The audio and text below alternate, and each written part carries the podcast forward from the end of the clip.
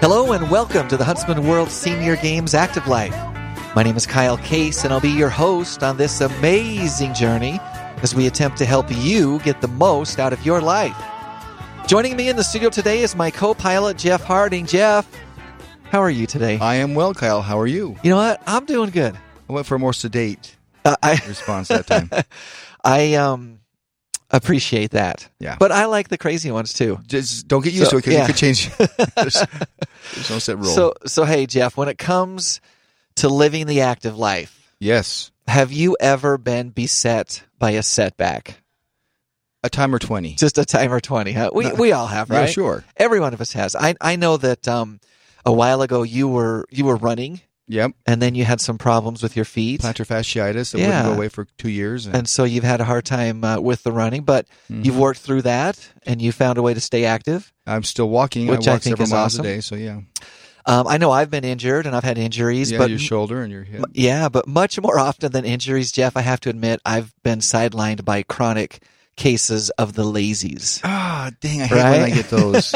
They're so hard to shake. Well, they are, but here's the thing: when you experience a setback, no matter what the reason, the tendency for all of us is to just kind of eh, maybe give up, right? Right, right. I've lost too much. I've gone too far away. It's not going to be possible for me to make it back. I think we've all experienced some of those thoughts. Sure. But according to an article that I found in View On magazine, Well, and if it's in view on, then it's got to be spot it's, on. it's it's classic, like solid stuff. it's like Abraham Lincoln said: you can trust it if it's you read it on the internet. That's what he said. Yeah, That one just never gets old.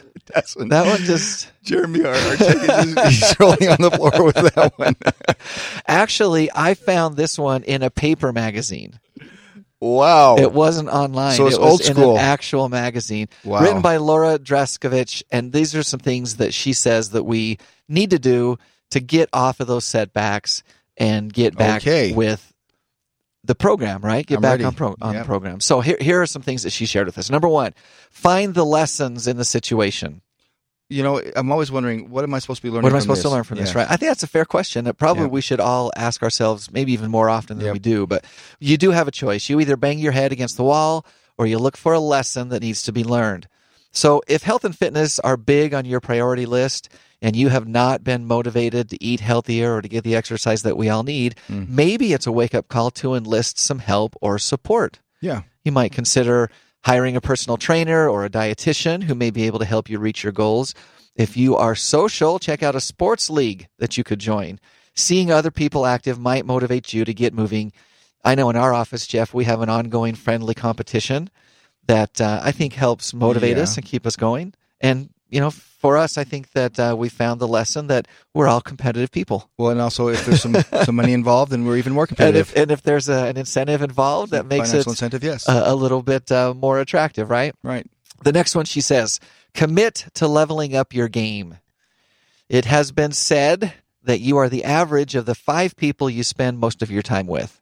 So, that being said, if you spend your time with people who are active and start developing their good habits, you'll likely be active too. If your goal is to eat healthy, but you run around with a fast food friend or a group, you're probably not going to eat that healthy, right? Right. So surround yourself with positive people. Make it a habit to spend more time with those that you aspire to be and make that commitment to leveling up your game. So I'm just thinking of the five people I spend the most time with would be my wife and four grandchildren. okay. I, this is all making perfect sense to me now. it's all coming clearer into focus. Yeah. The next one, she says, be consistent. This is a big one, right? Oh, yeah. This this is a huge one. Falling off the wagon is no excuse not to try to make a more positive improvement in your life. Start small and work your way towards the habit you desire to create. Small, consistent habits lead to bigger successes. Mm-hmm. The key is to be consistent in the small steps. That's so, true. after a weekend of falling off the health and wellness uh, wagon, you may not want to work out in the gym on Monday, but just go and do it.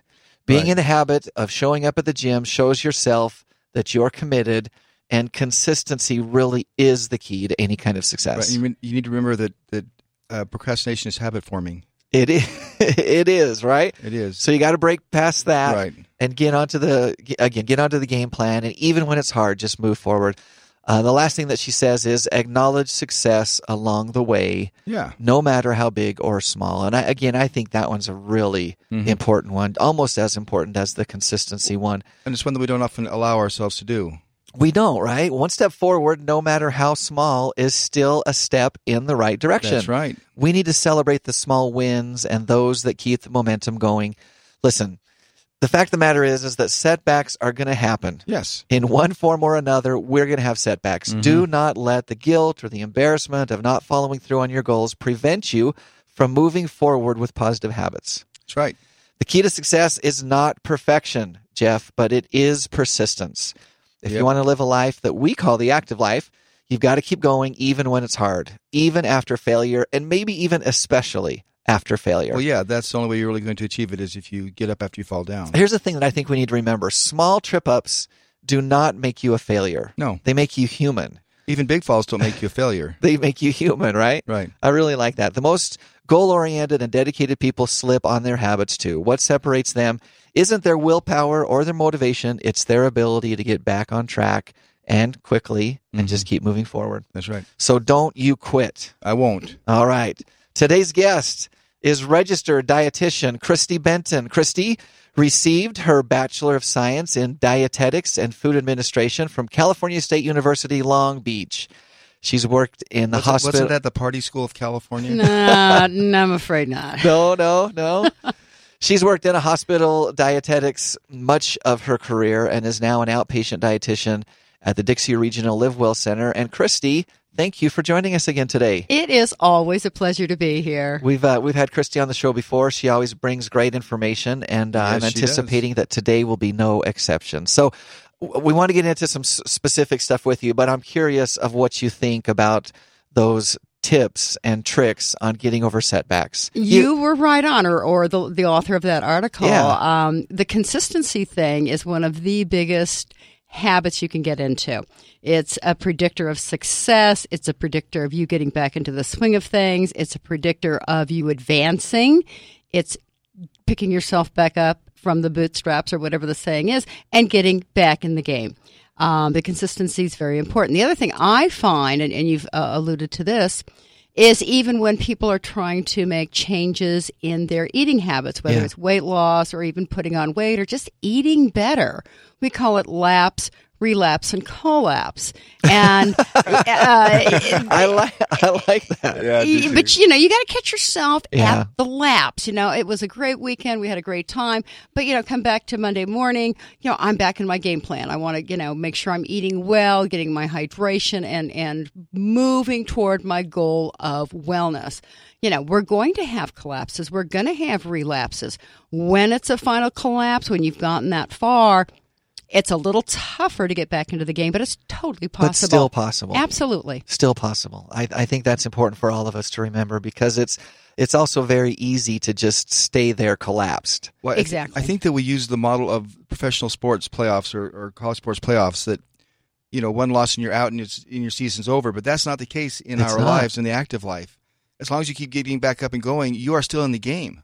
Still moving forward. Absolutely. People pick themselves back up and if they're not in the final competition, what are they doing? They're back in the in the gym, they're back in the coaching room finding out what do they need to do next year to play it better. Let's get started on it now. I love it. Now, you obviously, um, as a dietitian, you're dealing with people who are trying to eat better. And Absolutely. again, like you said, whether that's lose weight, gain muscle mass, or just be healthier, those are the areas that you're working on. And obviously, that's one of the most difficult areas in this whole health and wellness spectrum, right? People will, don't give up their old habits easily. with It's food. tough. We love our comfort foods and we love our you know Saturday night treats. Sure, sure. We, our we all do. rewards. There are rewards. There There are Rewards, right. rewards. We reward ourselves with food, and there certainly are other ways to do that. But yeah, we love food.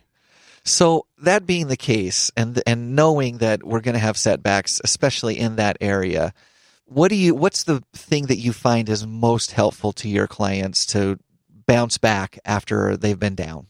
Well, I think they have to recognize that they have fallen or they've they've made a setback. That's number one is recognizing what's going on, and that takes a consciousness and awareness of what you're eating.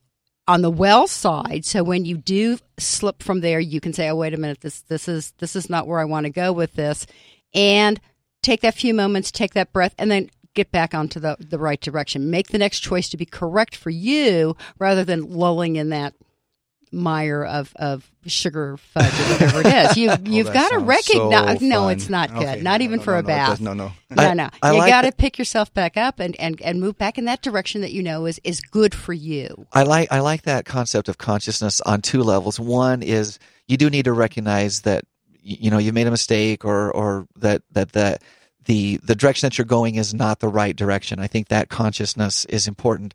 The other side of it too that I think is just as important is to recognize that it's just a simple mistake. Right. Right? It's not the end of the world. Right. You need to be aware that yeah, okay, I'm not I'm not headed that that healthy direction that I want to be, but I, I can. I can make those decisions. Even if in the in the final state of collapse, it may take you a little bit longer to get out of there. But you were alluding to you know where you've been, you know what your Yeah. goal is.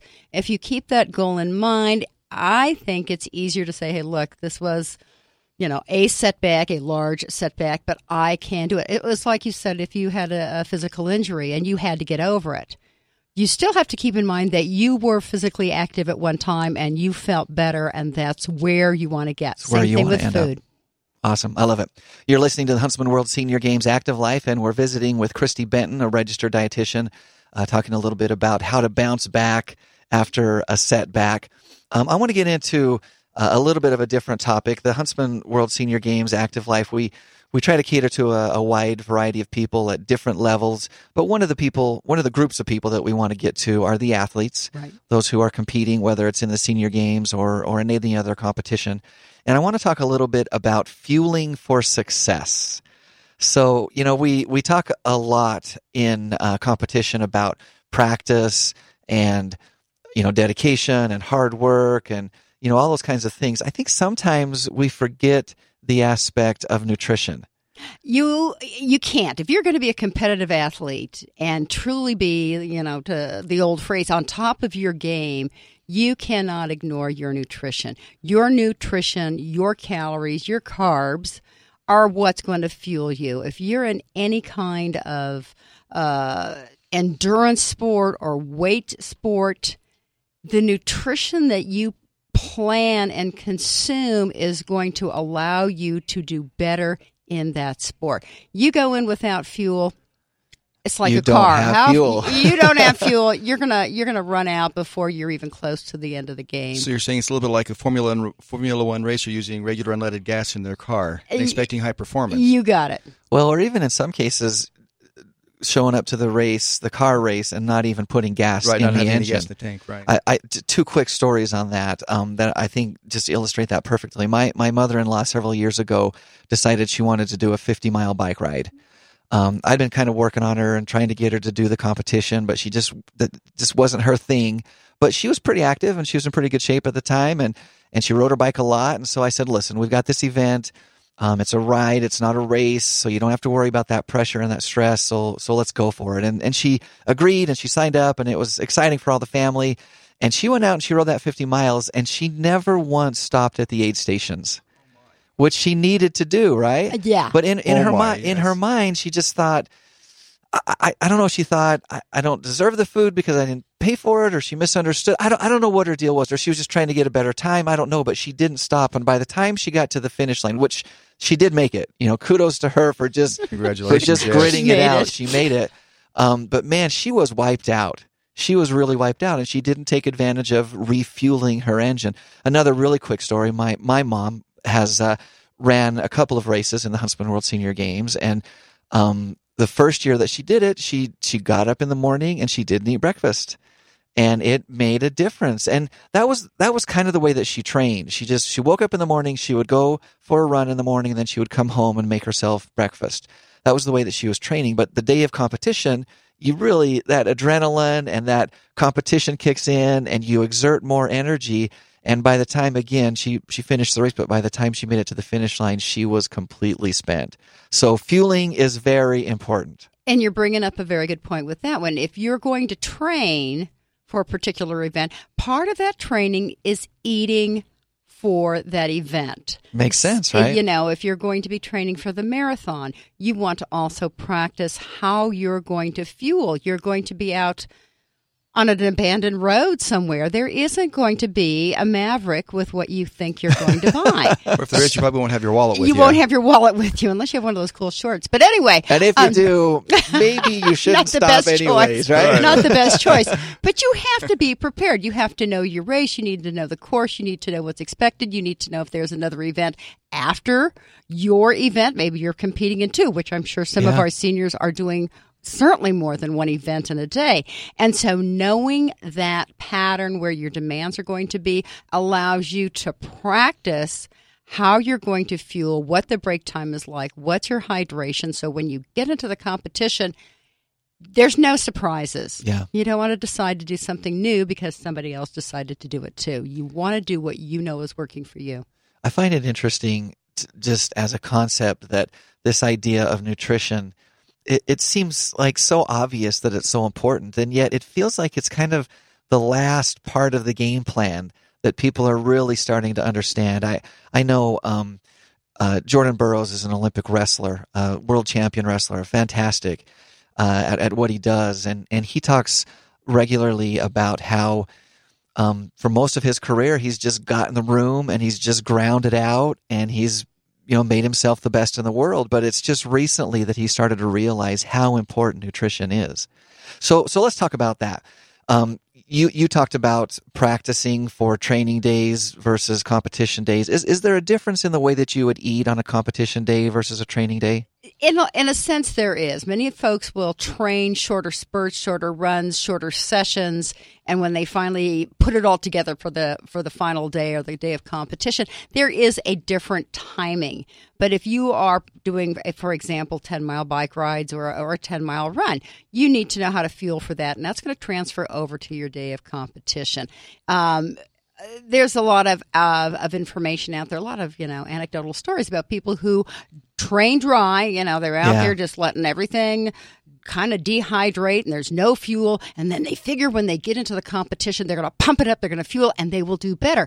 You're going to do better if you fuel through that training adjust your intake. You know, if you're not doing a 25 mile run, maybe it's only 10, you don't need to eat as much, but you do want to be thinking ahead. What am I going to be doing on the day of competition? And again, where where is my aid going to come from? How am I going to do it? So there is a little bit of difference. We don't seem to train our whole race, Yeah. for example, on our training day. We do little pieces of it and then put it all together shortly before the big competition. But even in those short jaunts, fuel, if it's endurance, you've got to get the fuel on board. You've got to get those carbs in there and see how you do. So, so how does counting calories fit into that? Is that something you recommend for athletes, or do you talk more about just the, the actual quantity and quality of food? I think it's more quality of food, and I'm going to throw out timing. I think Okay. calories are very individual. You've got such a wide range of competitors out there and the different types of competition where whether it's uh, weight related or endurance related you've got so many different aspects. So you have to fuel for your sport. Body size calorie burn metabolic rate how often are you training? All that's going to help you determine where your calorie demand is. Um, as simply as stated as it is, weight may be a very big indicator. If you're training and training and training, and for some folks, yeah, we want to drop that few pounds before Sure. the final competition. But if you're, you know, training for a marathon and you drop 30 pounds before you go out there, and it's like, whoa, surprise, you didn't eat enough. And now you may have put yourself at risk when you finally get to that final race. So, knowing where your weight needs to be and again highly elite uh, athletes know. They know what their competitive weight is where they need to be to do the best performance and they will fuel and eat according to keep and get to that ideal weight for themselves. So i don't promote counting calories. I'm Yeah. like oh yeah look you need 2400 or whatever. You need to eat to fuel feel good come back recover and be able to take uh, the next day of training in stride. So, I, I love that. Um, I, I'm curious about you. You talked about timing. I'm curious about what do you eat, and then what is the timing? When is the best time? If you're if you're in the middle of a marathon? Do you eat during the race? Do you eat before? Like, how does that all work out? And, and what are the foods that you recommend? Well, certainly carbohydrates. If you're an endurance athlete, you're well, okay. There's differences in today's athletes. That's like, you know, I'm not going to go down that road. But you know, uh, most of the time, your carbohydrates are your best fuel for the endurance um, competitions. Okay. And I'm a big fan of fueling before the competition. It may not be, and an example, uh, St. George Marathon. You know, we've got that pasta dinner the night before. These people are pastaing out Yeah. but they're loading up some carbs. Again, I'm not going to recommend that if this is your first time and you decide to go hog Go all wild out at on the going out spaghetti. on the pasta and you don't get up in the morning. You've got to know what you're going to do. But you need those carbs beforehand. People who go out and can run 10 miles and they go, well, I don't eat, I don't fuel. You know, I will guarantee you that they will do better if they fuel. So you want to fuel before your event in some way. It And may are be you saying the day before Yeah, or the before? morning of? well, or even does the it day depend? before, if you're prepping Okay. for an endurance, you want to carb up. But even on that day of the event, you're going to fuel before the event. Uh, depending on the length of the event, you may find it necessary to fuel during it, which again, a lot of folks use the gels, the Gatorades, Yeah. and so forth, where that carbohydrate is simple, goes in and gets burnt. Uh, certainly along that line, you're going to get hydrated if you're using something like a sports beverage. So during a lengthy competition, you have to fuel. Immediately afterwards, replenish. Get some water and get some food back in you. The body is primed to restore its own glycogen store. So before, during, and after, know your event and fuel around it. Something we can certainly help you with at the Live Well Center. And I, I and I think you've you've hit on um, some really important points, and, and not the least of which is to know your event. Right, Know your a marathon is different than a softball tournament Yes, uh, or a basketball tournament or you know a Wrestling. a, a wrestling match or whatever it is. So you need to understand that. So what happens if you don't adequately fuel your engine? What happens in, in our bodies? You will not perform at your peak. That's one thing. Um, we know the studies are out there that the folks who fuel appropriately for a highly competitive event will do better. They last longer. It's a longer time to exhaustion, which for some of these longer events is a big advantage. Uh, along that same line, hydration. You know, we kind of think, well, I'm thirsty. I guess I'll get a drink. If you're hydrating during the event appropriately, you will sustain your mental ability to complete that event in a better form. I think that's important as well to remember because, I mean, so much of our body is is made of water, and um, you know, when we start depleting those stores, it affects everything from Absolutely. muscles to our brain activity, and you you're not going to be as sharp as you need to be in the competition. Well, we're running um, a little short on time. If if you had one piece of advice that you might share with a competitive athlete, that's the most important thing to remember about nutrition. What might that be? I think I'd come back to um, eat during training like you're going to eat during your competition. Know your event. Train your nutritional intake to match your event and carry it all the way through your final event. I love that. If you're if you're training for a, a run, obviously you're going to run. If you're training for a bike ride, you're going to get on that bike.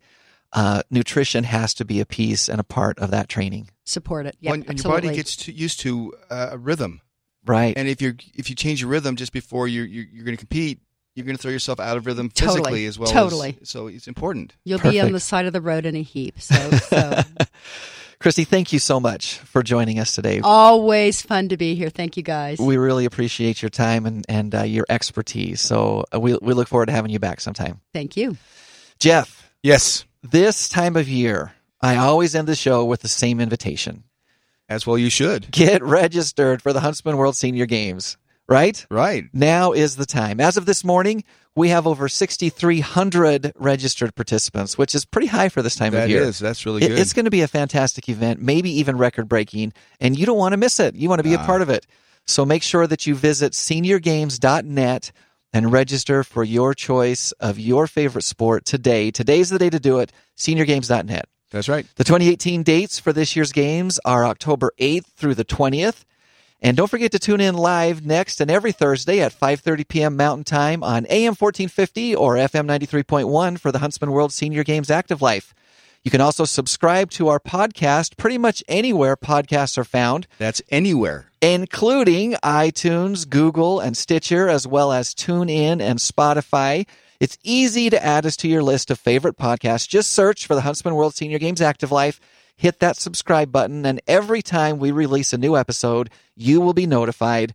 Once you've subscribed, give us a rating and write a quick review. It really helps us spread the word out there. That's right. Another cool way to listen to the podcast, Jeff, I just discovered this a few weeks ago, is to simply ask your smart speaker to play it.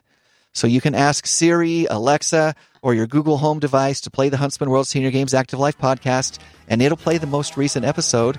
And that's a cool way to listen to the show.